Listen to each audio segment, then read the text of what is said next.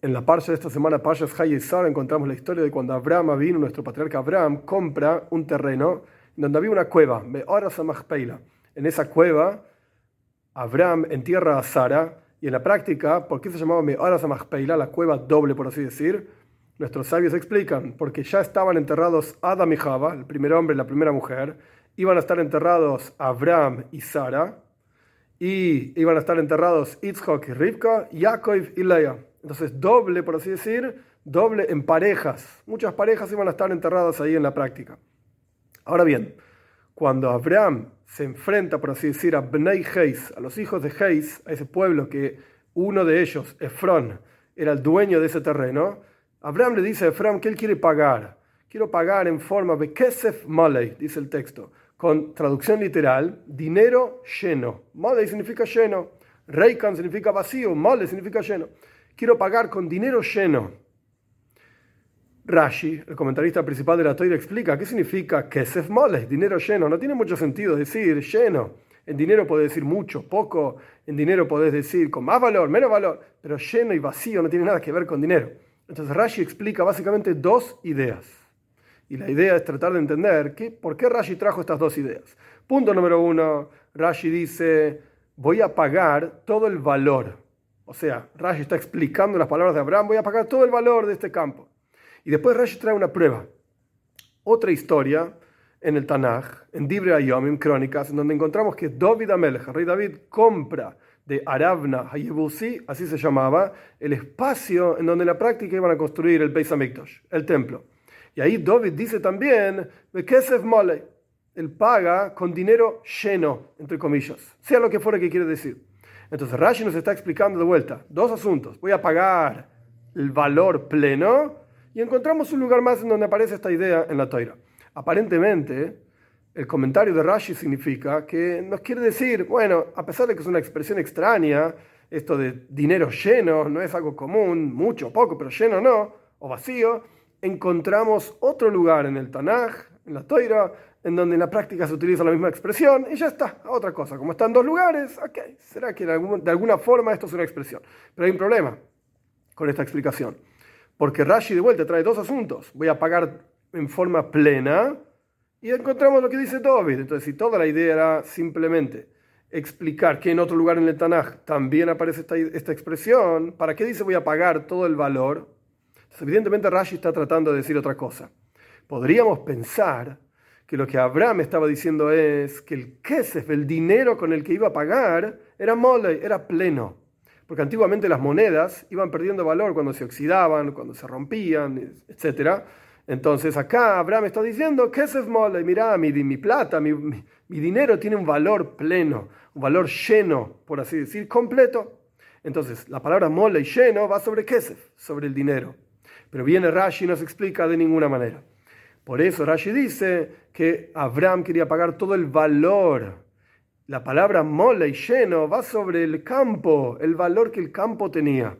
Quiero pagar el valor pleno del campo. No quiero que sea gratis, quiero pagar el valor pleno del campo.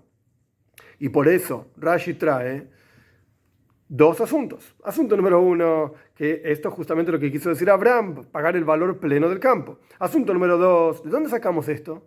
¿Cómo sabes que Kesef Moley dinero lleno, significa en realidad el valor de la cosa que uno está comprando, que uno quiere pagar en forma completa, sin descuentos y sin rebajas ni nada por el estilo.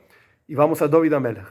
Cuando el rey David compró en la práctica de vuelta de Arabna y Yebusi el campo, David Amelech le dice claramente, yo no quiero que vos tengas parte en los corbanos, en las ofrendas que se van a ofrendar en ese Beis Hamikdash, en ese templo, en forma gratis. No quiero que nada de esto sea gratis. Por un lado, no quiero que el templo tenga algo que ver con vos, con Arabna Yebusi, pero por el otro lado, no quiero que sea gratis. Quiero que haya un esfuerzo pleno de manera tal de comprar este lugar. Este lugar le pertenece plenamente al pueblo de Israel, ya no le pertenece a Arabna, no tiene nada que ver con Arabna, ni con el nombre de él, ni con el, ser dueño de él, ni el dominio de él.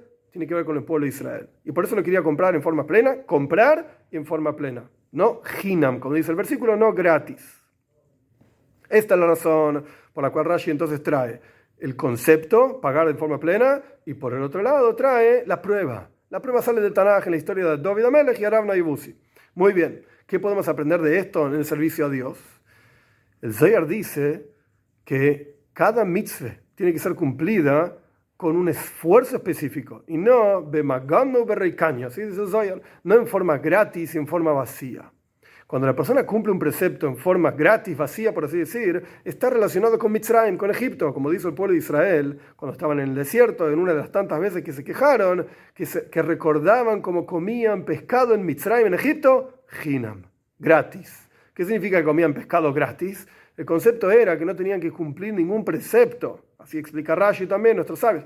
No tenían que cumplir nada, no tenían ninguna obligación. Simplemente tenían que trabajar todos los días. que iban y trabajaban y otra cosa.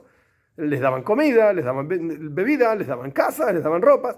No tenían que esforzarse. Más allá del trabajo, ok, todo el mundo tiene que trabajar. Entonces la idea es que una persona tiene que cumplir los preceptos en forma plena, con un esfuerzo pleno. Por un lado, una idea detrás de esto, la explicación de esto es que cuando la persona cumple los preceptos con esfuerzo pleno, ese precepto refina en forma plena la parte del cuerpo que tiene que ver con ese precepto. Como está explicado en diferentes lugares, en Sefer Hareidim, como cada mitzvah de las 613 mitzvot está relacionada con una parte del cuerpo. Cuando la persona cumple el precepto como corresponde en forma plena, es decir, con esfuerzo, entonces esa parte del cuerpo es plenamente refinada. Si la persona cumple ese precepto, pero sin esfuerzo, también hay un refinamiento, pero no es pleno, no es completo. Y ni que hablar cuando la persona cumple la mitzvah de tzedakah, que caridad, que se refiere a todas las la mitzvot en general, como el Talmud Yerushalmi llama a la mitzvah tzedakah, es la mitzvah, entonces la persona está refinando todo su ser por, en forma plena, en forma completa, pero tiene que haber un esfuerzo. Si no está ese esfuerzo, entonces el refinamiento no es pleno, entonces la revelación divina que conlleva esa mitzvah, ese precepto, no es pleno tampoco. Y esto también es una enseñanza para aquellas personas que tienen cierta facilidad en el estudio, en la observancia. Hay gente que está traída en el pensamiento hasídico, tiene marash hoira, la bilis negra, por así decir. Es decir, son tranquilos, no se rebelan, no, tienden a depresión también, pero no son personas que andan pensando, ¿y para qué? ¿Y por qué? No lo voy a hacer, etcétera, todo lo contrario. ¿Querés que haga esto? Hago esto. ¿Querés que haga lo otro? Hago lo otro. No hay esfuerzo. ¿Querés que estudie? Estudio y me es fácil y entiendo, etcétera. Viene Abraham vino y nos enseña de ninguna manera, no quiero gratis. No quiero que el lugar de mirar a Samachpeila, en el caso de Abraham vino, me venga gratis. Quiero pagarlo en forma plena quiero enseñarle, por así decir, generación tras generación a mi descendencia, que cuando cumplan un precepto, cuando se relacionen con Dios, esa relación tiene que conllevar un esfuerzo. Y en el momento que no tiene un esfuerzo, entonces esa relación no es plena.